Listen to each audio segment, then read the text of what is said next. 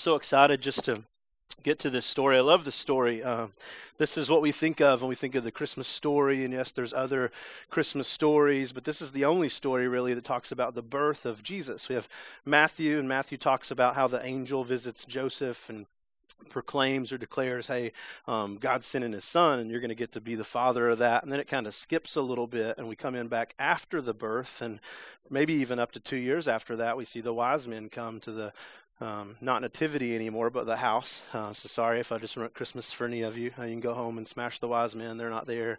Um, they're late. So put them out two years from now, and they'll be at the right time. Um, and then we have um, um, uh, Mark, who just ignores the Christmas story. He doesn't doesn't care about the birth of Jesus. Apparently, he just skips that whole thing. And then we have Luke, which is like the largest um, collection of, of the nativity story and then we have um, John, who talks about Jesus before um, Bethlehem, Jesus before time, and, and it's such an amazing story. But uh, Luke has always been my favorite because it's the one we always talk about, this birth of Jesus. It's even found its way into like Charlie Brown, like this is the Christmas story. And um, I'm excited to get to just read that with you guys this morning. But I think it's important before we get there that we realize what Luke is doing as he writes this gospel or this narrative story of Jesus' life. And Luke tells us right at the beginning, it says in Luke 1 1, many have undertaken to compile a narrative about the events that have been fulfilled among us. So he's just saying right there at the first verse, A, I realize I'm not the only one who's written down the gospel story. Many people have done that. We have four of them. Who knows how many other people tried? But there are many narratives or, or stories about Jesus' life that have, that have tried to been compiled. It says in 2 just as the original eyewitnesses and servants of the word handed them down to us. So, what is he saying? People have compiled these narratives, and these aren't just like opinions 100 years down the road or 200 years down the road removed from Jesus, but these are eyewitness accounts of people who were actually there and who saw these things. See, that's important to me. Because what I don't want today is, is some word that somebody wrote based on something they heard like from somebody's uncle's cousin's brother's mother's uh, twice removed. Like i don't want that. I want something a little with a little more substance than that. And what luke is saying here is that these stories that he's compiled are stories from eyewitnesses who were actually there and saw these things take place it says this, this word has been handed down to us through them and it says, it, it also seemed good to me since I have carefully investigated everything from the very first. That's why he's starting kind of at the Christmas story here, right? To write to you an orderly sequence. And then he says, most honorable Theophilus, whoever that guy is, it doesn't matter, so that you may know the certainty of these things about which you have been instructed. So what's Luke doing when he compiles this narrative? He's going to the eyewitness accounts and he's writing down these stories in the most orderly sequence that he can. Luke, if you've ever read anything by Luke, is, is a guy who's uh, meticulous with the details. He, he, he's somebody who's careful. He's somebody who's making sure that this story happened in this order in this way this is what luke's objective is and, and i think that's amazing because what we do know is luke was not there at the birth of jesus Anybody have Luke in your nativity at home? Like, just for the heck of it, you just have like a little Luke over in the corner with a book writing down. Like, that's not what happened, right? Luke wasn't there, but Luke knows people that were there, namely Mary. These are eyewitness accounts of people who were actually there at these events. So I think it's amazing today that we have that credibility at the beginning of what we're about to read in 2 come from the actual mother of Jesus who was there when, when this story took place. Isn't that amazing today? Isn't that cool that God was like, not, hey, you know what, Luke, 300 years down the road from Christ, I just want you to write down these things. He, he was like, hey, Luke, you, you know Mary, right? So why don't you just ask her? She was there. Let her fill you in on the details. That's amazing to me today because there's so much credibility in this word. Isn't that cool? Like, this is not just some book of fairy tales or somebody's opinion or something that somebody wrote down at some point in time. This is a book that we can, we can really take with, with the credibility that it has. This is the Word of God. God's not speaking lies and fairy tales today. So we skip ahead and we get to Luke 2, where he's going to start talking about the Christmas story. And we're just going to go a couple verses today. But he starts out Luke 2 and it says the birth of Jesus. We're finally getting here, right? It's been four weeks now. We're going to get to f- hear how Jesus showed up on this planet. It says, In those days, or in the days around or surrounding Jesus' birth, a decree went out. Now, a decree, I have the definition for decree back there somewhere, it is just an official order issued by a legal authority. In other words, it's like a law. Caesar, who we're going to get to in just a second, uh, emperor of Rome, said, Hey, uh, there's going to be a law, and that law is going to be um, that the whole empire is, is going to be taxed. So it says, In those days, a decree or a law went out from Caesar Augustus trying to not share that cough with you guys.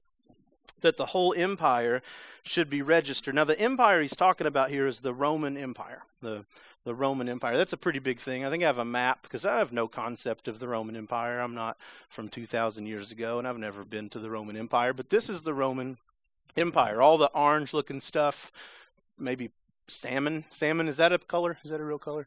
Um, this is the Roman Empire. All this stuff over here. There's one over there if you don't want to look over here. Uh, and Rome is like a little bit under the A over here in Italia. So there's like a, a blip on the radar here, which is Rome, and then there's a guy in Rome who like controls all that other salmon color stuff. It's, it's, a big place. See Judea, not really close. Syria. Uh, this is modern day Turkey. But anyway, Rome owns all that stuff. Now, um, if you have all that land and, and you want things to happen in all that land, public services and things, you need some tax money. It's the same reason we supposedly tax people today, right? So um, he gets together and he's like, "Hey, you know what? Uh, we need to have um, some taxes. We need we need to have some taxes, and the way we're going to figure that out, so we got to figure out how many people live in the Roman Empire." So Caesar Augustus enters the story. Now, Caesar Augustus is the first emperor of Rome. He reigned from 27, right? Is that the number I told you? Yeah, I knew I was going to forget that. He reigned from 27 um, BC over till about 14 AD. So a pretty good span. He was 75 years old when he died, and he did a lot of cool things. One, he issued this Roman peace, this Pax Romana, where the, the unified Rome was not really fighting he was waging wars kind of on the outside of Rome, trying to expand the territory and make it bigger. Uh, he set up the first uh, police force. He set up the first fire departments. Uh, he raised the first uh, standing army of Rome, and, and those things all cost money, right? So, so what he did was he, was he actually started the first taxation system for this unified Rome, and that plays into our story pretty well today. He thought he was building an army, and what he was doing is working right into the plan of God. Um, and it says that he decided the whole empire should be registered. It's a good idea if you want to tax people to know how many people you get to tax. So it says the, the first registration, so anyway, there was a series of registrations and they didn't all take place all at the same time. It was like a rolling registration. There were more than one every 14 years, I think, is how often they did them.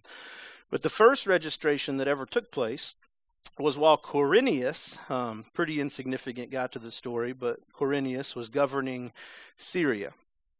So everyone went to be registered, each to his own town. Now, Quirinius is not really a very important guy. He was a Roman citizen who was somewhat of a warrior and got some different positions out of that. He he actually did govern Syria from I think um, six AD to 12 AD. You're like, that doesn't matter to me, but some people are history people and maybe you want to know. And then some people are looking for like flaws and holes in the story, and that's why I'm bringing that up today. Um, there, there's a there's a problem that comes here, right? Because if he was governing Syria from 6 AD to 12 AD, we know that Christ was supposed to be born over in BC, right? And, and he was born in the reign of King Herod, and King Herod the Great died during 4 BC. So it looks like there's an issue here between Luke and Matthew. Some of you are like, I've been in church a million times and I don't really care about that and I just want to hear. But I want you to know today it's okay to use your brain and God's not afraid uh, of you to, in, to investigate things. That's, that's fine and we can do that up on stage today. Um, now, the problem with this is it, it, looks like there's, there's a hole um, where either Luke or Matthews has messed up something. Because Matthew puts the birth of Christ somewhere before 4 BC, and then and then it looks like Luke is saying that it happened during Quirinius's reign, which was from 6 to 12 AD, and those two dates don't overlap if you ever know anything about time. Like that just doesn't work out. But I want you to know today, like the Bible can be trusted. And you're like, well, there's a hole there, so I don't know how the Bible can be trusted. Well, here, here's why I say that. Um, this word governing for us is like governor. Quirinius was a governor of, of Syria, but he was from 6 to 12 AD. That's true. Uh, but the word he uses here, the word Luke uses here, is just a word that means in charge of something, and the very thing he was probably in charge of was this was this first census. It's, he wasn't the governor of Syria, but he was he was a man that was in charge of something in the Roman Empire, and probably what it was was rolling out this census. And you're like, well, that's that's a that's a strange argument to make. Well, let me let me just put it this way. Luke is not writing this word thinking 2,000 years from now, people that don't know the facts are going to sit in a room and just absorb it because it makes sense if you don't know anything, right? He's writing this, and some of the people that are hearing this are going to be intimately um, knowledgeable of the details of Quirinius and the census and, and all these other things that are happening around this time. If there was a hole here, a real hole, do you think that this really would have made it 2,000 years later? I think it would have passed the screening process of the early church, like because people would have been like, "Hey, uh, that's not possible, Luke," because the census was this year, this time, this thing, right? And it doesn't match up. See, the, the truth of it is, is, is, he's writing this to people who would have been there for the census and would have seen these things and heard these things and, and lived in these in these moments. And really, if you were trying to just make up something and you weren't sure about the facts, what would you do? You just leave out the facts, right? Because does it change the story any if we're like, hey, um, Jesus came and uh, everybody had to be taxed, so everyone went and was registered to their own town? We don't really need um, Caesar Augustus, do we? Because who cares? I gave you a bunch of facts about Caesar Augustus, but if it was just, it happened sometime, does it, does it to change anything? Not really. Quirinius. Who is that guy? Like nobody even really knows. Nobody cares, right? Quirinius. Nobody had a problem with Quirinius before he walked in this morning. Do we need Quirinius in the story to make it an important story about the birth of Jesus? No, we didn't need any of that stuff. What, what God is doing is He's nailing down for people the, the fact that this is a story that's not some fairy tale set in the enchanted woods somewhere kind of off in wonderland uh, but this is a story that takes place in real time with real people with real dates and he's like investigate investigate these things. Don't don't just take my word for it. Dig into the word because the truth of it is today, God gave us brains and He meant for us to use them. And you don't have to just blindly follow something because some person says it from a stage. Like God can be trusted. I probably can't, but God can be. So he puts these facts and these dates and these people in here because he wants us to know like Jesus is not some fairy tale or myth. He is the Son of God who came and he stepped down from heaven to earth to be born as a baby. He grew up, he lived a perfect life, and at the end of that life, he died so you could live. And that's rooted in reality today. So he puts all these things and these people in here so we know, like, go, go look it up today. This is a real thing. So Quirinius, he, he sets up this census in this area of Syria and Judea um, for Caesar Augustus. Eventually, maybe because he's done such a good job, he'll be promoted to governor. And it says in verse 3 So everyone went to be registered, each to his own town, because that's what you do when the government tells you to do it, and they will hurt you if you don't. So all these people in this area had to go back to their own town to be registered. Now, that's important to the story because right now Joseph and Mary are not in the place that God needs them to be to accomplish the thing that God needs to accomplish. This is in 4. And Joseph also went up from the town of Nazareth in Galilee to Judea to the city of David, which is called Bethlehem, because he was of the house and the family line of David. So you have Joseph and Mary who are living in Nazareth, right? We talked about that a couple weeks ago. And Nazareth is in this upper area of Israel. Israel, like, is kind of like Tennessee if you just took it and flipped it. You have three regions in, in Israel, and the, the northern region is, is Galilee. We have Samaria, which we won't talk about because that's where the bad people live, and then we have Judea down there at the bottom. And and Nazareth is the city that, that they're living in. They've been living in. It's a population of about 400 people. It's a small city. Um, the problem is Nazareth is not the place the Messiah is supposed to come from. Like factual information, Matthew two weeks ago or last week, um, when when um, Herod said, "Hey, where's the Messiah supposed to be born?" What did they answer? Well, in Micah, it says that he's supposed to be born in Bethlehem, so I'm pretty sure Bethlehem, right? And we have an issue here because Mary and Joseph are living somewhere that, that is not where the Messiah is supposed to be born, and they have to get to Bethlehem, which is in the lower area or lower region of Israel in, in, in the south. They have to get to Bethlehem of Judea. Now, this is separated by somewhere between 70 and, and 80 miles. Uh, 70 miles if you go straight. If you go a different route, obviously it adds miles to it. But this is the journey they have to go on. Because Joseph is of the house and the family line of David. Now, David is the most important, probably, king that's ever lived in Israel. He's the guy that, like, they're still today looking for the, this new king who's going to come in and he's going to set up this this family line of David. He's going to come in. He's going to set up this eternal kingdom that's going to last forever. That's who they're looking for as the Messiah, and because the Messiah has to come through the line of David. Now, Joseph is not really an important man. It's kind of like me saying today, like I'm related to Dolly Parton. It's a cool story, but I don't have any more money than I did five minutes ago. I don't know that, I don't think I'm related to Dolly Parton, by the way. I'm just throwing that out there. But, but it wouldn't matter if I was, right? Oh, I'm the great great, great, great, great, grandson of George Washington, right? Like that's a cool story, but I'm not the president. It doesn't actually make a difference. And this is the same kind of idea. We have Joseph, who's of the house and the family line of David, and he has to go back to Bethlehem to be registered because that's the city of David. He's got a cool relative, but he's got a cool relative that the Messiah has to come through. You see how God's setting up the story to, to accomplish exactly what God wants to accomplish. So, anyway, they have to make this journey of 70 to 80 miles, and they have to do it, by the way, while Mary is pregnant. It says that they had to be registered along with, by the way, Mary, who was engaged to him and was pregnant. Mary and Joseph at this point in time are still not married. Um, they're engaged, which is a legally binding contract. It's just like they were married. They just haven't had the wedding yet.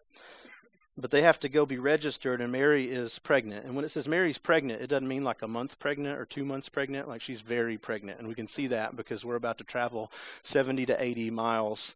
And um, and she's going to get there and have a baby. It's going to take maybe four to ten days to get there. And when she gets there, she's going to have a baby. So she's just a few days away. But anyway, so you can see that 70 to 80 miles. Like I did one more map today um, back there. There we go. Um, so this is the map from Nazareth up here on the top down to Bethlehem. You see uh, Jerusalem. I told you it was north last week because I'm wrong sometimes, but it's actually south. You have to go past Jerusalem to get to Bethlehem. It's it's a long distance, and you have a couple different choices. One, they could come the straight route, mountainous, obviously, go through Samaria. They may have done that. They also may have came over like most Jews would do, skip Samaria and come down the Jordan River and then over to Jerusalem and then down to Bethlehem. But either way, 70 to 80 miles pregnant is kind of an issue, right? It would be like us taking off today and walking from here uh, to Cleveland, Tennessee. Anybody been to Cleveland, Tennessee? It's about 81, 82 miles from Knoxville. Um, so if, you were just walking today to Cleveland, it would take you three to four days to get there if you walked about eight hours a day. Um, so that's that's a long way, right? Anybody want to go? I'll I'll meet you there. I'm going to take my car because it's going to take me a lot less time than that. I'm not going to walk for four days. I don't want to do that.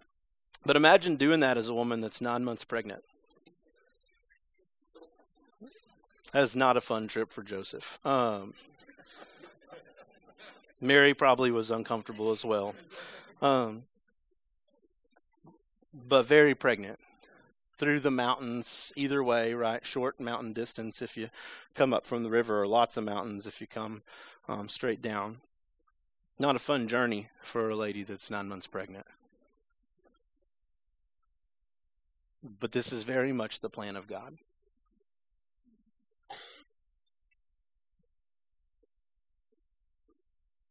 This is very much the plan of God. Difficult, frustrating, Mary's probably like, "Hey God, um, if you could just not do this census right now, that'd be great." Right? I'm pregnant. Didn't know if you realized that. Um, it's your your kid, so you probably should have.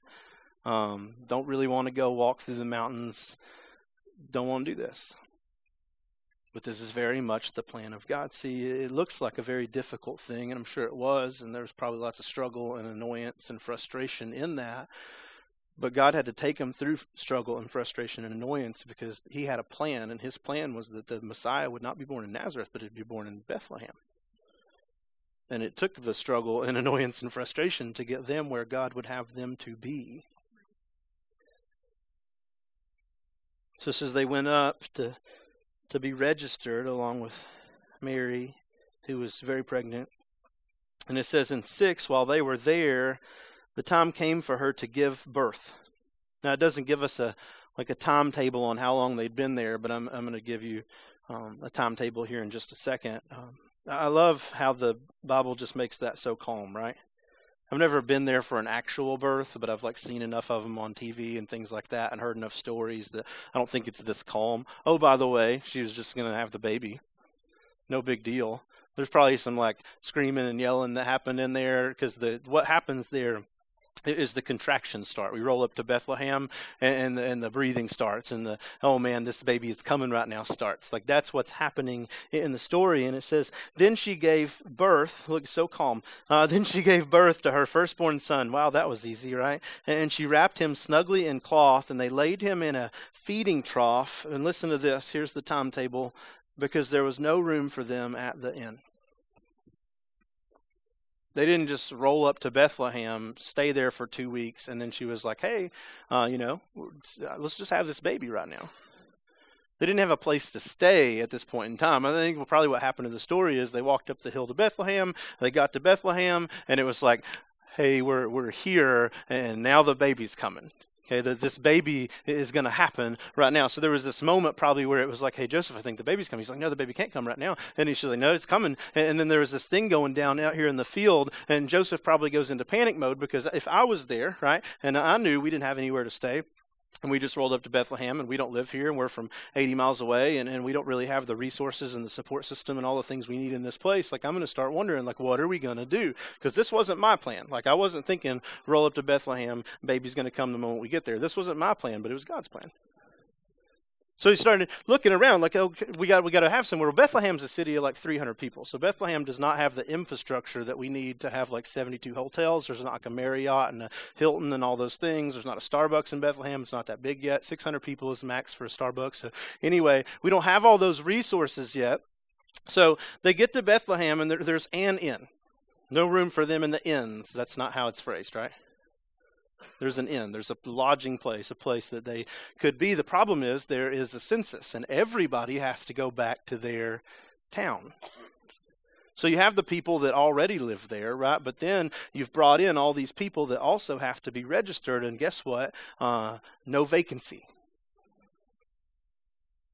Rolls up, hey, hey, hey, hey, hey, we got to have a room. There is no room but my wife's pregnant. It doesn't matter. It doesn't change the fact that there's no room, right? Like you, you could, I guess you could sleep in the floor. There's nowhere for you to be in the inn, is what happens in the, in the situation. There's nowhere for you to stay. There's not one place, not one room, no vacancy. You can't come in here. So then Joseph has to figure out, like, okay, well, what are we going to do? Because um, she's going to have this baby, whether we get a room in the inn or not. Aunt Martha doesn't live here, right? There's there's like nowhere to go. So he's got to figure something out, or this is going to be like the most epic roadside pregnancy ever, right? He's going to deliver the Son of God in the back of the car here. Like, this is not going to work out well. So he looks around and he sees what we think of as a little barn, like you see the little cute barn with the moss on the roof, and it's like just very stale and sterile. It's just a nice little environment. That's not there, by the way. More than likely, what it is, it's like a hole or a cave in the side of a hill. And they go into this place, and this place where the animals sleep and eat and other things animals do is the place where the Son of God is born. Doesn't say how long the labor is. Sorry about that. Doesn't say if she yelled, I hate you, Joseph, and wouldn't be his fault anyway, I guess. So it wouldn't make sense. Um, he could come back, not my fault. I didn't do nothing. Um, not my baby. Uh,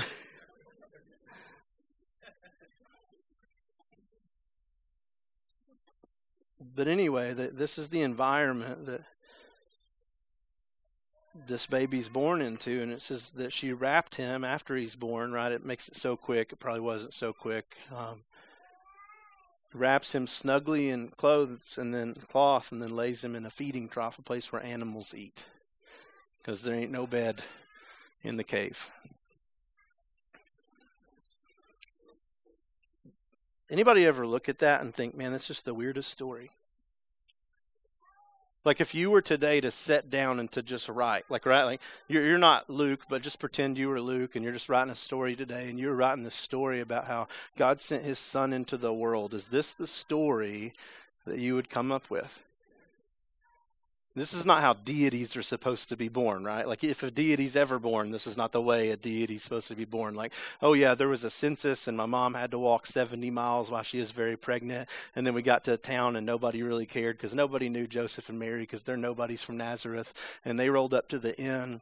And guess what? No reservations. Um, and, and they got there because, you know, Joseph, you forgot to call ahead. Um, and, and there was no vacancies. And, and then they, they, they had the Son of God in, in a cave where animals eat and, and get rid of food, right? And laid him in a feeding trough. This is obviously the story of the birth of the Son of God. Does any, anybody think you would come up with that? See, nobody would come up with that because, man, if we were to, to write a story about the birth of a deity today, where, where, where, where would we make them pop up, right? come to some influential rich household probably there some some person who ruled over some area of land or if it was like this religious deity um, then then maybe even the temple like it would just come down in like a beam a lot and a fireball a little chariot like and there's the son of god wrapped up in the fire chariot because that's like a, a majestic story right and this is like a messy story this whole thing's a mess. You, look at it like like how frustrated would you be if you were Mary and Joseph? Hold on, wait. Back a chapter ago, when you said that I was going to have the, the Son of God, I thought, man, we could at least get some clean sheets. I didn't know that like the the the nurse in the room was going to be the cow. I didn't know that. I didn't I didn't know that I signed up for that or Joseph, right? Like Hey God, I didn't know when you said that I got to be the dad that what that meant is we were leaving the house when my wife was nine months pregnant and we were coming 80 miles down the road through the mountains in a, in a safe, in an unsafe space. I didn't know that's what we were going to do. That wasn't the plan they had in mind. They probably thought, oh, we'll just have this kid up in Nazareth with all the family, and you know everybody will be there. People have done this before, and they know what's going on. And this is, but but that's not where God wanted them, right? It wasn't even the plan of God. It was their plan, but it wasn't the plan of God. See, I think sometimes we, we think that our plan makes more sense than God's plan, or our plan is the only plan that can be. And it's like, what, what in reality is true is that it never really is our plan that works out very well, is it? And isn't it amazing that I don't get to plan my plan? Because if I got to plan my plan, I'd be in a bigger mess than this. So God has a plan. And God's plan is the most unlikely plan. Can I just say that again? Because this, this is like the story right here, right? Like God has a plan. Look, Micah, hundreds of years before this, right? Like, hey, by the way, the Messiah is going to be born in Bethlehem. Isaiah, hundreds of years before this. By the way, um, Messiah is going to come through a virgin. God has a plan. He, he wrote the plan. The, the whole story is the plan. Like we can see the plan, but we ignore the plan because his plan just isn't, isn't what we think our plan should be. Because, I mean, if, if Joseph and Mary wanted it easy, hey, read the Bible, Messiah's supposed to be born in Bethlehem, you're two months pregnant, you're healthy now, let's go now.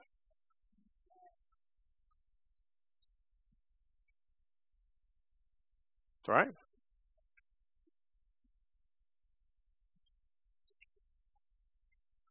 But God's plan's going to happen.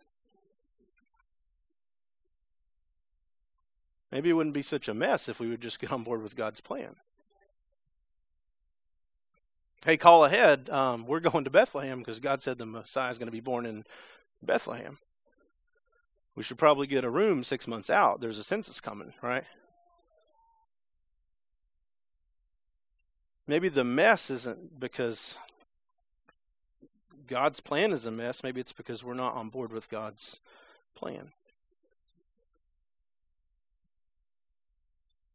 So we see this story and we see all these things that take place. And what's amazing to me is, is even with all the obstacles and the, the reasons and the things that really could have gone wrong, like, like this is a lady that's very pregnant, like at the most 10 days out from having this baby when they leave. She could have had that baby anywhere along the way. Um, God's going to accomplish his plan in spite of us. Isn't that cool? God's going to do his plan. Now, we get to figure out how hard we're going to make that on ourselves, but God's going to do his plan. And you're like, well, what does that matter to me today? Um, because some of us are in a mess right now, right? Like we look at our life and we're like, if I was writing the story, like this is not the way I would write the story. Like if I was just filling in all the blanks and the dots, like this is not how I would pick for my story to go. This is not maybe the thing that I would put in this place. I'd probably trade that and I'd put this thing here. Because all the things that are part of my story are not things that I necessarily want to be part of my story. I would prefer it a different way. And I just want to say to us today, even with those pieces that maybe we wouldn't prefer, that God is still in charge of our story. And God's glory will be accomplished in, in some way through our story. Our story may, maybe looks a lot more like mess than it does majesty, but maybe what we need to do today is to say to God, like, hey, I need you to insert your majesty into my mess. Is it any less amazing that, that, that in this crazy story, God sent his son to be born? Does it make Jesus any less deity that he was born in a cave than he was born in a palace? Does it change anything? So, my story may be like the most crazy looking thing ever in the world, but it's not going to make Jesus any less Jesus to step into whatever mess I got going on today. So, what I need is for Jesus, for God to insert His majesty into my mess. And what I also need is for Him to insert His glory into my crazy story. Whatever we're going through today, I just I just want to say because I know, I know some of you are struggling, and, and I know some of you guys like I, I, talk to you about it sometimes, and you're like, man, I, I don't know why this is happening, and I don't know what it's happening. I don't know why it's happening either. But I know that our God is a sovereign God, and that even when, when it doesn't look like it's His plan, it's always His plan. It's always every single time it's plan. It's not maybe how we would write the story, but it's always how He writes the story. And if He's writing the story, He will get glory. So whatever you're going through today, I just want you to know, like what you what you don't need today is a rewrite. You know, you don't need a mulligan for golfers, right? We don't need a redo. We don't need we don't need to try again. We don't we don't need to do something else. What we need to do is invite God into our story exactly where it is. And some of you are like, well, um, I've already invited God into my story. That's probably true eternally for a lot of us. But have you invited Him into this situation today? Did you invite him like on the trip today? Did you invite him into the cave today? Did you invite him to whatever area of the story that, that you're hating on today in your life? Did you invite him into that spot and say, you know what, God?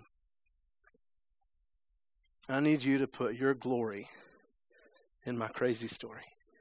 In this thing right here, I want you to get the glory in this thing right here, whatever this is, I don't even like what I'm going through. I want people to talk about what you're doing in this thing today. So come insert your majesty into my mess and come put your glory in my crazy story. I, I love this story. I love this story. Because to me, what this says is the Son of God is not afraid to step into a situation that's maybe just not so clean. He was born in a cave and laid in a place where animals backwash. What it means to me is God's not afraid to, to take hold of the crazy that's going on in our life and get right in the middle of it. There's nothing going on. There's nothing you're going through today that Jesus will not put himself right in the center of. And that is the heart of the beginning of the Christmas story. God's not afraid of a mess because he is so majestic. He can turn your mess around. God's not afraid of your crazy story because He's got so much glory. 2,000 years ago, people, 2,000 years from now, people are going to be sitting talking about how a nine month pregnant lady walked to Bethlehem and be like, man, that's just so crazy. And if He can do that in this, what can He do in your story? Let's pray.